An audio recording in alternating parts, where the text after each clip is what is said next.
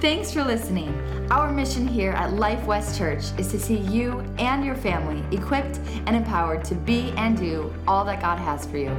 For additional resources and info, go to lifewest.church. We have something for the older kids that are in here. We're going to be talking about marriage, and it, uh, I'll, I'll, be reading some stuff from the Bible that might make some of you blush. And if you're like, hey, uh, some of my older kids might not want to be in here, then now is the time for them to get up and head out. Ignite 8 Kids, Courtney is in the back, and they can head out. This is entirely up to you, parents. If you're like, this would be a good time to get them out, I warned you now, okay? Don't say anything afterwards. This is your warning. All right. But we're going to be in here. We're going to have some fun this morning, and Beck's going to join me for this one. I love it. So here's what we're doing is we're talking about marriage and really relationship goals, just looking at where we are and some goals that we have, some dreams that we have for our lives and, and how, how we can get there and what we can do. And this week, we're going to spend some more time talking about this and really what, what I want to say before we get too far into this is you fight for your marriage because marriage is work and not because of who you married. Marriage is just work. 1 Corinthians 7:28 says this, but those who marry will face many troubles in this life. Not those who married got not those who married too young, not those who married too old, not those who married the wrong person. There is no one that you could have married that would have just been like, it would have all just come naturally and been super easy. Like that, they, they do not exist. Those who marry will have what? Trouble. You said that a little bit loud, Chet, just, just so you know. Woo! Um, anyways, he knew the answer. That's the only reason he said that. But you're gonna have trouble. So we fight for our marriage and we make it great. And what's easy to do for me and for you is to look and to be in services like this or even to walk through life and be like if my if she would just you fill in the blank there. Man that would just change everything. But let me just say this. I can't change her you can't change her you can't change your spouse you can't change your husband but you can choose to change. And as easy and as, as you can think well how quickly and what a difference it would make in your marriage if your spouse was to just, again, you fill in the blank, you can be that change and you can make that difference. Yeah, Colossians 1:27 says, "And this is the secret, Christ in you, the hope of glory." So the secret is this is this is Elisabeth Elliot. She said, "The secret is Christ in me, not me in a different set of circumstances." Right? So it's so easy. We talk about the grass being greener on the other side. And this morning I was driving from our house. We live in Grandville currently because land is expensive. And I was driving out this way. We have an acre and a half. We have a small house, like what, I don't know, 1,800 square feet or something. And yes, all seven of us live in there. Um, and I was thinking, driving out, the sun was shining, and I'm looking at these big houses, I'm looking at these big yards, and I'm thinking, oh, who would want to live there? And I'm looking at the next house. Oh, who would want to live there? I wouldn't want to live there. Because what am I thinking about? I'm thinking about my dining room, which has this beautiful, it's just beautiful, he's going to laugh, but it's all covered with mud from dog prints and stuff. But it's a sliding glass window. It's on the southern side of my house. So all of that light we experience today, I get all winter long whenever it's whenever it's shining i'm looking at these houses i'm thinking oh, no south windows no south windows. So it really is what we make of it what we have. When, when i look at samuel i could say oh my goodness his feet are size whatever 4e like extra wide. Like i, I will never get somebody with little skinny feet. And so i get to look at him and choose this is my ideal this is my ideal. He will never be He will never be perfect. I will never be perfect for well, with him. Like to I will never be perfect just in general. But he gets to put up with me and I get to put up with him. It's not changing our circumstances. It's Christ in me that helps me see differently. But you can be that difference that difference maker. You decided something that I did not, that was never on my list of things to look for in when, when I was like dating was contentment. That was not on my list. There were some things on a list. I wrote them down. I had one. Maybe you did, maybe you didn't. But contentment wasn't on there. But I got married, and let me just tell you, you want to know what I'm the most thankful for? She's just content. She's just happy. Wherever I get her, she's like, This is wonderful. I absolutely love it. She's just got this attitude of she's going to make the best where she is instead of thinking it'd be so much better if I was where I'm not. But let me just say, where you are, you can make it even better. You be the difference maker. When, when I was growing up, my older brother, he's three years older than me, and let me just say, he was a jerk. He was an absolute jerk. His name is Josh, and he was a jerk. Um, we did not get along when we were little, like at all. We fought. My parents tried all kinds of stuff. They're like, well, you, we're going to make you boys share a room. And, they, and then they were like, that's a really bad idea. You, and they separated us. And it got to the point they would not take us in the car at the same time. They're like, no, you guys, this is ridiculous. And I'm telling you, it was all him. But um, even, even when it came to hunting, like instead of dad taking both of us, he's like, I can only take one of you because you guys don't get along and this is ridiculous and you guys got to stop this. And I'm like, it's him. He is the problem. But then I remember my brother turned 15 and he was driving and I'm in the back of the car and we were actually on Ivanrest headed south Ivanrest dead ends into 76th Street. We were coming down the hill there near the stop sign. I remember all of this so clearly. And I'm sitting there and I remember I'm like, he's going to turn 16 and he's going to be able to drive. I am going to want him to want to take me places. and I remember making a decision like, I need to get along with him out of all selfish reasons, like 100% selfish reasons. I'm like, but I need to get along with him.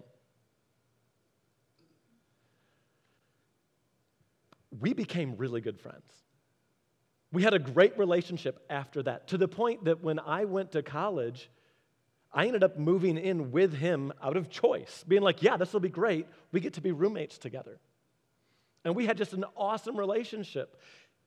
And on one of those days where we're down living together out of choice now, I remember I asked him, I said, hey, remember how we did not get along? And he's like, oh, yeah.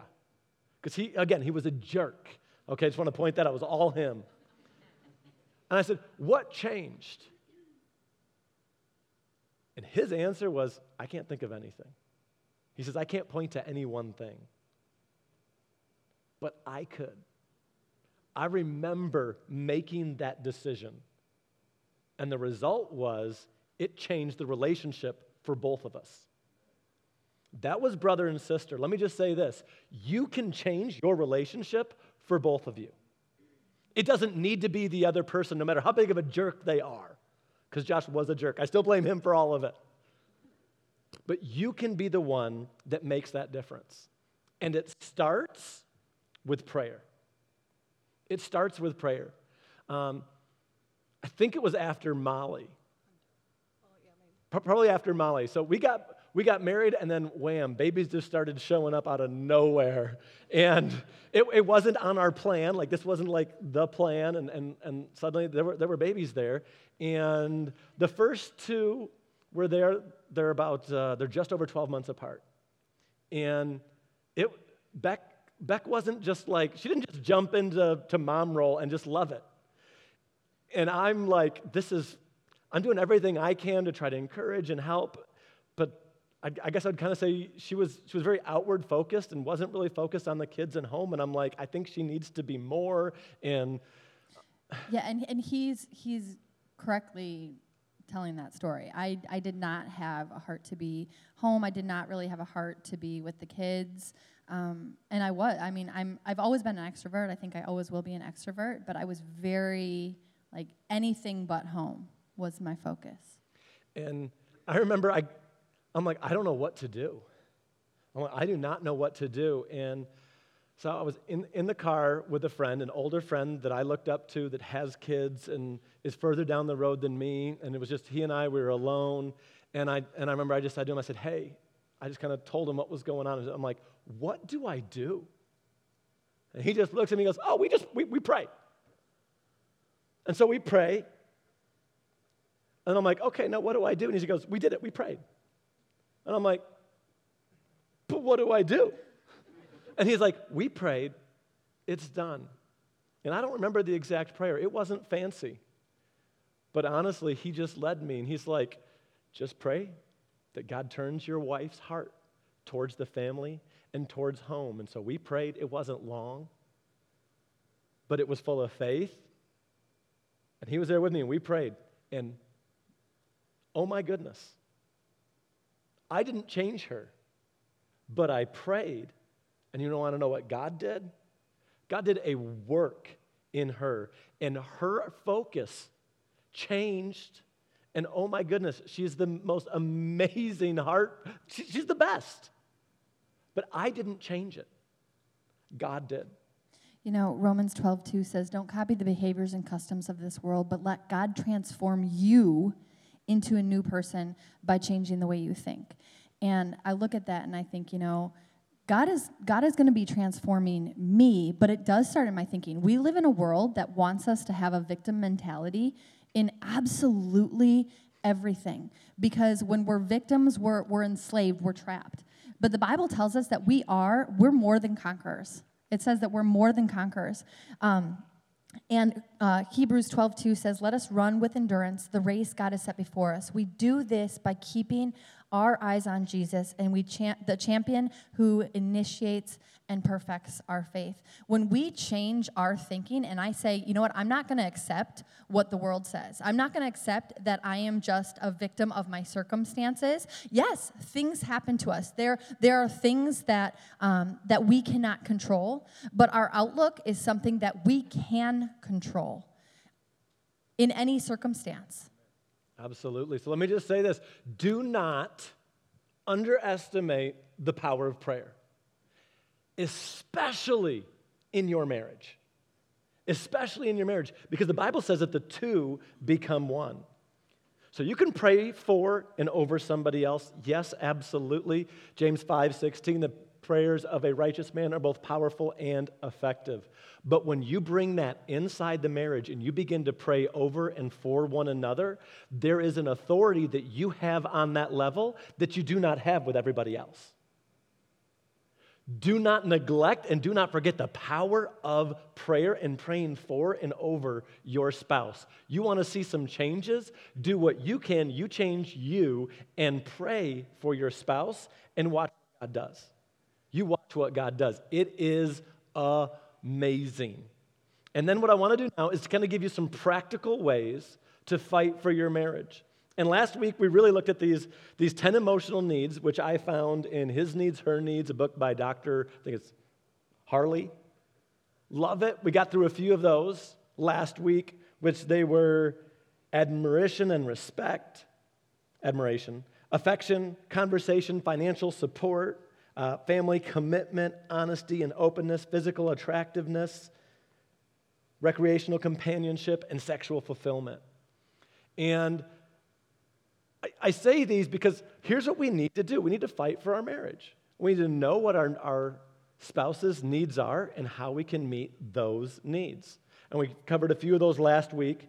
And so this week, we're going to start at the bottom. And we're going to start with that sexual fulfillment.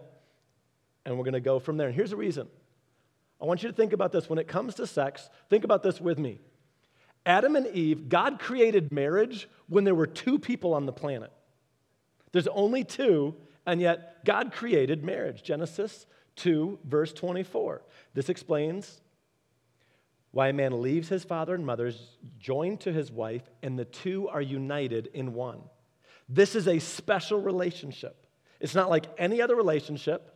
It's super special. It's one. It's different than every other relationship. Matthew 19, verse 6, talking about marriage, says this So they are no longer two, but they are one flesh. Therefore, what God has joined together, who joined it together? God. What God has joined together, let no one separate. So let me ask you this How does God join people together? How does God do that? Well, one of the ways that he does it is through sex. Sex is one of the ways that he does it. 1 Corinthians says this 1 Corinthians 6 Do you not know that he who unites himself with a prostitute is one with her in body? For it is said, the two will become one flesh. Sex is not just a naked high five, like, there, it's done, you touched. It's not physical, it's, it, it's more than physical. The message paraphrase says that same verse this way There's more to sex than mere skin on skin. Sex is as much a spiritual mystery as a physical fact. As written in Scripture, the two will become one.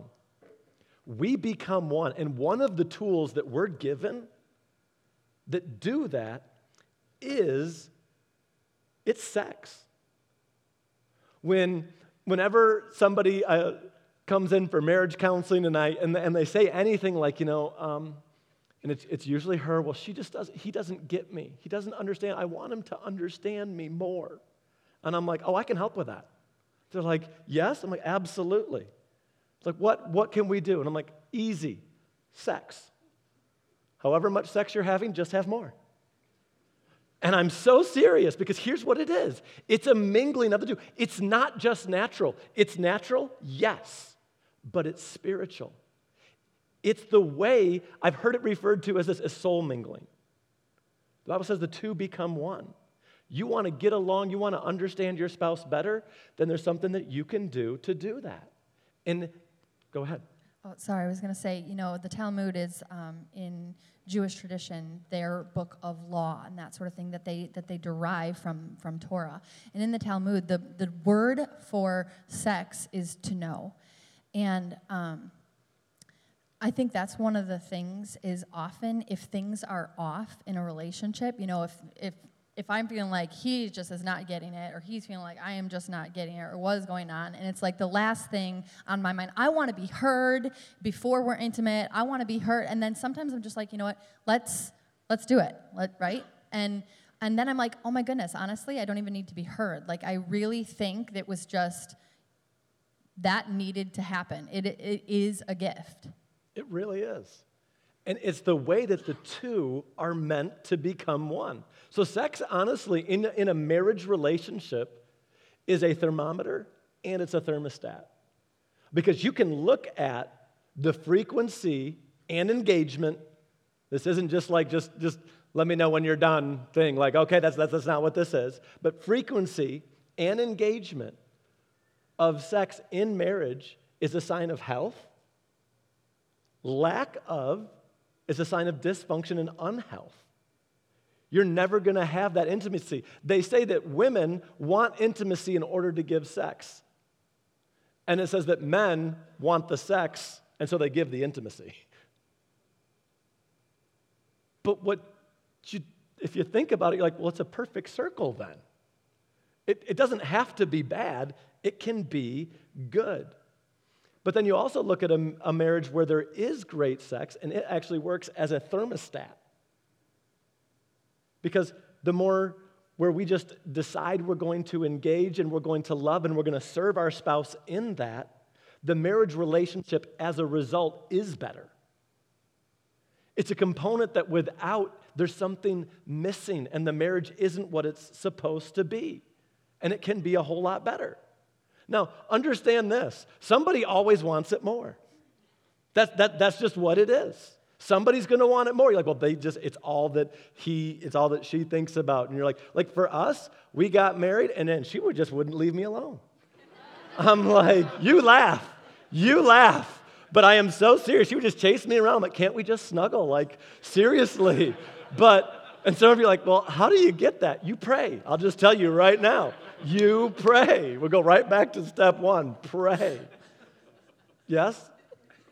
Yep. You know, honestly, one thing about that, it's really important that you hear that because when I was first married, I had never heard. Um, I had never heard that the guy would always want it and the, and the girl wouldn't until I got married. And then somebody had said, Ladies, your husband will never not be in the mood. And so then I'm like, Okay, I'm in the mood. And I would talk to him and he'd be like, Okay, you know? And I'm like, Well, what is wrong with me? And then when I started thinking about it, I'm like, no, what's wrong with him? And then what I realized is when you look through the word, I mean, you've got, if you read Song of Solomon, it is the, it, it is the husband and the wife who are both um, excited about each other. It's not a bad thing for the woman to be excited about it, but somebody will always have more of a desire than the other person. And so um, it's important that you hear that because there's not something wrong with you if it's if it's reversed. If the if the female is like, no, let's let's up the frequency. It's great. Of this. It's not a bad You know? thing at all. Although I really am not a big snuggler. She's not. It's so funny. Like I'll come up to her and give her a hug, and she's like, "I don't need this, just so you know. Is this for you, or is this go, for oh, me?" I go, if this is for you, like if you need to snuggle right now, then I will snuggle. But if you are trying to snuggle me for my Actual benefit, snuggling. I don't, Like, we're- we're I really talking about snuggling. I'm like, I, I don't, Anyways. if this is for your benefit, I don't need it. You know, one thing that I really want to address um, when it comes to sex is shame. Because I think Satan really tries to use shame as a tool, and it works in multiple ways. So he tries to use shame as a tool if you've entered your marriage not uh, not pure, if you haven't uh, entered your marriage as a virgin, or if you've entered your marriage compromised. He tries to bring shame into that. And another thing is if you have saved yourself for marriage and you enter marriage, he tries to bring shame by by telling you, well, you're not experienced enough, or you won't bring what that person needs. You won't provide what that person mean, needs. And I just want to say, you know, Isaiah 54, got to open this up here. Um, Isaiah 54 says, it talks about what believers will experience when the Messiah comes, and it says this it says, Fear not. You will no longer live in shame. Don't be afraid. There is no more disgrace for you. You will no longer remember the shame of your youth and the sorrows of your widowhood. Um, Isaiah 50, Isaiah 43 also says that you are bought with a price that he has called you by name, you are his. The word tells us that there is therefore now no condemnation for those who are in Christ. So I just want to say when it comes to shame, that is not yours to carry. If you are in Christ, that is not yours to carry. And it is extremely vulnerable to be in front of another human being with all of our physical imperfections, all of our emotional imperfections, all of that. But it is something we're called to because, like, like I was saying, the word in the Talmud for sex is to know. We, our desire is to be known. And when God created marriage and He created sex, it is supposed to be the closest thing to heaven on earth. Revelation 17 talks about what we're going, going to experience when we get to heaven, and it talks about a wedding feast. A feast where Christ is there and the church is the bride of Christ. And so we really want to make sure that we allow those things that Satan is trying to put in us when it comes to shame to be dissolved. And we just have to say, Jesus, I am yours. I recognize that this, my body, belongs to you, and that this union is glorifying to you. And that is a, really a strong tool we have against Satan. And you can start today. You know, some of you in this room may be like, man, this it has been forever, or I don't know how to touch him. I don't know how to approach her. Try. Try. It, yeah, go ahead. Remember, when you get married, here's what you're telling that person. You're saying, I'm it. When it comes to sex, you're the only place that they can look. They are not meant to turn to anyone or anything but you. And then one of you is always going to want it more. So just decide, be like, I'm the only place that you can have this.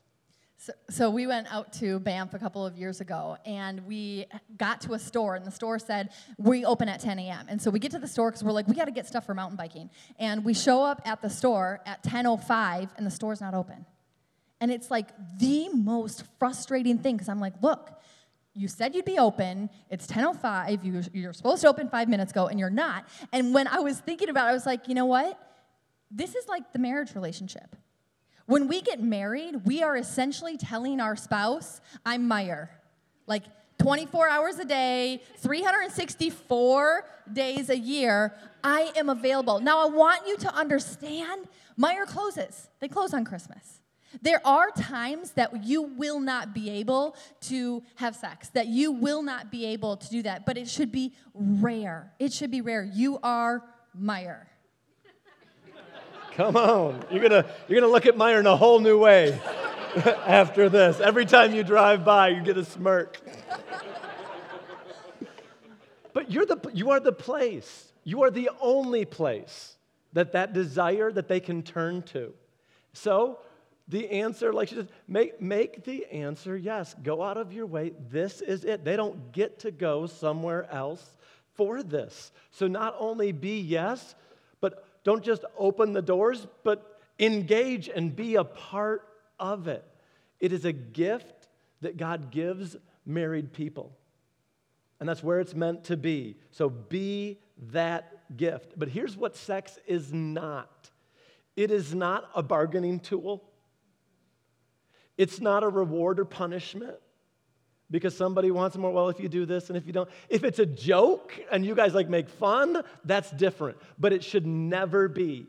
It should never be a bargaining chip. It should never be a well. If you do, well, no, no, no. no that, that is not meant. That, that's not what it is meant to be. It is the two becoming one, and you share and engage with each other. A bad the, the attitude of bargaining and this making it a reward or something you hold out and is, is going to rip apart, will rip apart a marriage. It will rip it absolutely apart. 1 Corinthians says this. 1 Corinthians 7 2 says this Nevertheless, because of sexual morality, let each man have his own wife, and let each woman have her own husband. Verse 3 Let the husband render to his wife the affection due her, and likewise the wife to her husband. It's talking about sex. Verse 4 The wife does not have authority over her own body, but her husband does. And likewise, the husband does not have authority over his own body, the wife does. Do not deprive each other except with consent. It's, it's consensual abstinence, is what it's talking about. Don't, don't, don't deprive. And if you do, it says, but for a time that you may give yourself to prayer and fasting. How long can you go without food? How long do you go without food? There's, there's, there's your limit. There's your limit. There's your sign. There's your number. The Bible's like, look, this is something that's due one to another. When you get married, this is, this is a part of it. And then the Bible says, and then come back together again so that Satan does not tempt you because of your lack of self control. It's supposed to be a part. It's the thing that they can get nowhere else. Sex is a gift from God. It's a mingling of people. God's like, look, it'll be special. It'll be unique. It'll be something that they experience with each other and no one else that's going to draw them closer to each other. And as we look at science and what it teaches us about what happens during sex, the, it, it's amazing. It's like you actually want more what you're having at the time. It's not that you get tired of it and you're like, whoa, I get married and I get to have it with one person for the rest of my life. Is that going to be enough? And God's like, yes, it will. Not only that, but it just gets better. It gets better. I remember I was up, uh, I was probably my, I was probably 19 or 20. And I was, we were up at the cabin and we came in off the lake a little bit early and my mom and dad were up in the cabin, and a bunch of us, we were all out on the boat. And we, we, we all get there, and we come in, and I come up, and, and my dad comes out of his room, and he opens and he closes the door, and he's like, Oh my goodness. And I go, What? And he's like, That is the best sex I have ever had. Your mom is amazing. And then he just walks out. And I'm like, Did anybody else hear that? Like, I've got 14 of my friends behind me, and they're all like, What just happened? And I'm like, nothing. You, you heard nothing, you saw nothing, nothing. Nothing happened. But here's the thing it gets better and better. And it is meant to be, and it can. Let me just tell you this God designed sex, and He knew it's to be you and this other person. You're to get married, it's to be you forever, and it's to be fun. That it's not going to be boring. He designed our bodies to want it more with the person that we're having it with over and over and over. And that while we go to them for that need, our bodies physically then desire them and that more and more with them. It is meant to get better. I tell people in marriage counseling, I'm like, have fun, but you're just going to get better. Like, it's, it'll be great, but it's going to get better. You're not good at it because hopefully you haven't been practicing. But you're going to get lots in and it can get better and better. That's what it is meant to be. But God designed it, He put it in marriage, and He said, it will be great. It's not something to be ashamed of, it's something that's meant to be private, but it's meant to be shared openly with your spouse.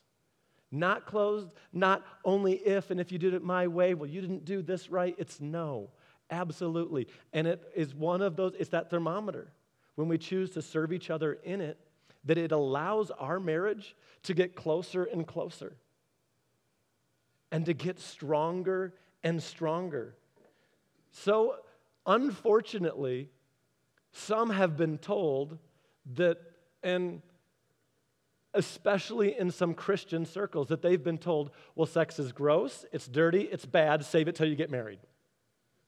No, that's not true at all. God designed sex. It's amazing, it's wonderful, and just wait till you get married. It's going to be great. It's going to be amazing. God designed it. Did you? Yeah, I did want to say just really quickly um, two things. Uh, the very first one is that there are people who have experienced hurt in their marriage, and um, there is healing from that. God says that he that he binds up the broken heart, that he heals the brokenhearted and binds up their wounds. And today our prayer team will be up afterwards, and um, I really want to encourage you to come forward and, and receive prayer for your marriage, no matter where you are in the process, no matter um, no matter what that looks like. There is healing uh, for your marriage. There is healing for for that aspect of it. Um, can't remember the other thing at the moment. Serve each other. That's what we get to do. We read it in 1 Corinthians that the married man, that his interests are divided in how he can please God and how he can please his wife. The married woman, her interests are also divided in how she can please God and how she can please her husband. It's serve one another. Serve one another. It's not demand, it's serve. And I realize I'm the only place that she can go to. She's the only place. So think of Meijer. Come on. And serve one another. God designed it and says it is great. And he knew what he was doing. He did. Jeremiah 29 11. All the plans I have for you, declares the Lord plans to prosper you and not to harm you, plans to give you a hope and a future. He wants the best for you. It is not dirty, it is not wrong. Maybe because of something that's happened to you or some stances, some things that you saw that you didn't see, something that somebody did to you that shouldn't have been done. You have a different idea about it. God made it and said, It is great. And maybe you need to get with some people, you need to renew your mind and get some counseling and get God's word on the inside of you. It is meant to be great. And it's meant to be for more than just procreation. I like what Song of Solomon, I mean, you read some of that and you're like, holy cow. Let me just read some of it to you 7 verse 1. He's talking, he says this How beautiful are your sandaled feet, O queenly maiden. Your rounded thighs are like jewels, the work of a skilled craftsman. This might not be your language, but apparently she was eating it up. Verse 2 Your navel is perfectly formed like a goblet filled with some mixed wine. Between your thighs lies mounds of wheat bordered with lilies. Again, I don't get it, but this, verse 3 Your breasts are like two fawns, twin fawns of a gazelle. Now it's, I'm starting to, to track with it. Verse, verse 4 your neck is as beautiful as an ivory tower. Your eyes are like sparkling pools in Heshbon at the gate of Bethlehem. Your nose is as fine as the Tower of Lebanon looking over Damascus. I guess it was long and he liked that. I don't know. Your head is as majestic as Mount Carmel. In the sheen of your hair radiates royalty. The king is held captive by its tresses. Oh, how beautiful you are, how pleasing my love, how full of delight. You are slender like a palm tree, and your breasts are like a cluster of fruit. I said, I will climb the palm tree and take hold of the fruit. Amen. On that one. May your breasts be like grape clusters and the fragrance of your breath like apples. Let me just say, your body is a gift that you get to give your spouse. It is not to meant to be something that's shamed, it's something that we save for marriage. It's meant to be enjoyed by our spouses. Sex is not dirty, it's a gift that God gives married people. And it's the joining of two where we become one, not just in a physical moment, but God joins us together spiritually. It's so important that God says, What I've joined together, let no one separate. And that in fact, it cannot be undone. It says that just the act says, don't even go visit a harlot, a prostitute, because in that act, the two are becoming one. Do you not know that you're joining your body together? Do you not understand the power of this, this tool, this thing that I've given you, which is sex inside of marriage? It's meant to be great. God made it great. And here's what I believe with all of my heart that when any and every area of my life, when I do it God's way, I get the best any and every area. So do sex God's way. If you're not married, wait. It's going to be great. If you're married, don't wait. It is great. Come on, have some fun and serve one another. Serve one another. Man, we're out of time. Would you bow your heads and close your eyes? I want to make sure that every single person, whether you're in this room, whether you're online, wherever you are, that you know where you stand with God. Do you know where you stand with God? And here's the thing you can know. You don't have to guess, you do not have to wonder. You can know. You may say, well, Do you know what I did? And I don't think God has any place for me. You don't know where I've been through. I don't, but God does. He knows right where you are, and He says this He knows, and so He made a way. He sent His Son to die so that you could be free. His son died on a cross. He bled so that you could be free. He paid the price that you could be free. But then he didn't just stay dead, he rose again so that you could live a victorious life through Jesus. And it begins with you accepting what he has done, being joined in God's family, and then begin to walk out the plan and purpose God has for you. And let me just say, it is good. I know the plans I have for you, declares the Lord plans to prosper you and not to harm you, plans to give you a hope and a future. And you may have made a mess of things up until now. Or you may just say, you know, I've tried all kinds of things, but I'm not finding the hope. Where's the joy that I'm meant to experience in life? It is found in Him. You're complete through your union with Christ. So if you're here today and you say, I need that, I want to know where I stand with God. I want to leave here knowing my sins are forgiven, begin to walk out the plan and purpose He has for me online in this room, wherever you are, if that's you, I'd love the honor of praying with you. And then right in your seat, we can say amen. And when we do, you can know beyond a shadow of a doubt where you stand with God and begin to walk out a relationship with Him. With every head bowed and every eye closed. If that's you, then at the count of three, I'm going to ask you to lift your hand up high. You're going to shoot it up high, not halfway, and you're saying, I want to be forgiven, I want to be set free, and I want to walk in the fullness of life that God has for me. If that's you, here we go. One, two, three. Right now, shoot it up and say, That's me. Eh, thank you, thank you, thank you. Say, Today is my day. Awesome, hands down. Here's what I want us all to do I'm going to lead us in a prayer. And everybody, let's just all just pray this out loud together. Those that lifted your hands, as you say these words, make them your own, speak them from your heart. God's right here. He's listening to you. Let's do it. Let's pray together. All together. Say, Jesus, thank you for dying for me, for shedding your blood so I could be free. Forgive me and make me new. From now on, I'm yours. With all that I am, I choose you. And I know you died, but you rose again with victory and from today on, I'm going to walk in that victory. I'm yours with all that I am. In Jesus' name, amen. Thanks for listening. Our mission here at Life West Church is to see you and your family equipped and empowered to be and do all that God has for you. For additional resources and info, go to lifewest.church.